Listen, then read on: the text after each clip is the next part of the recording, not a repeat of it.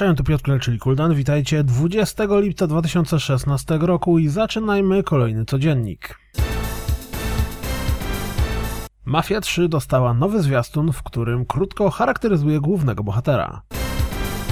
Zmierzająca na PlayStation V R The Assembly zaprezentowała się nowym zwiastunem. Gravity Rush dwa zadebiutuje trzydziestego listopada. Z tej okazji pojawił się również nowy zwiastun. Riptide G P Renegade już dwudziestego szóstego lipca pojawi się na P C i PlayStation cztery, więc przypomina o sobie nowym zwiastunem. W październiku Rockband dostanie duży dodatek o nazwie Rockband Rivals i w nowym zwiastunie możemy zapoznać się z trybem Rock You Drama, który między innymi będzie zawierało to D L C.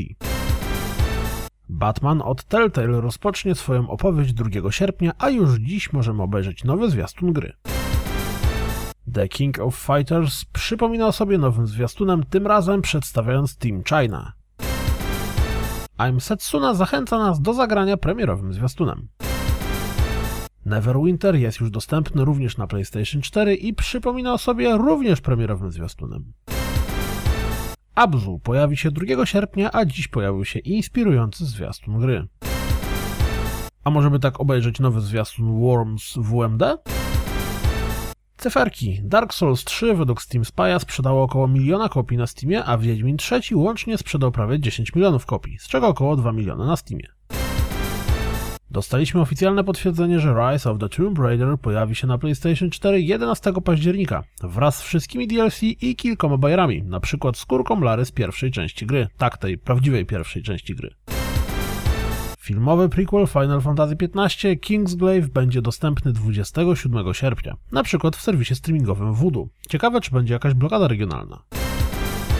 Kolejna beta Nioha rozpocznie się już szóstego września. Wygląda na to, że nie tylko pierwsza, ale również druga część Dead Rising wraz ze spin-offem pojawi się na PlayStation cztery oraz na P C i Xbox One. Era remastera w pełni. Na YouTube'owym kanale Atlusa pojawiła się masa krótkich japońskich zwiastunów Persony pięć, w tym również intro gry, ależ to niesamowicie wygląda. Pojawił się bardzo interesujący wywiad C E O Obsidian Entertainment. Jeśli interesuje Was biznesowa strona tworzenia gier, czy to jak wyglądała praca np. przy Fallout New Vegas, to sprawdźcie ten wywiad.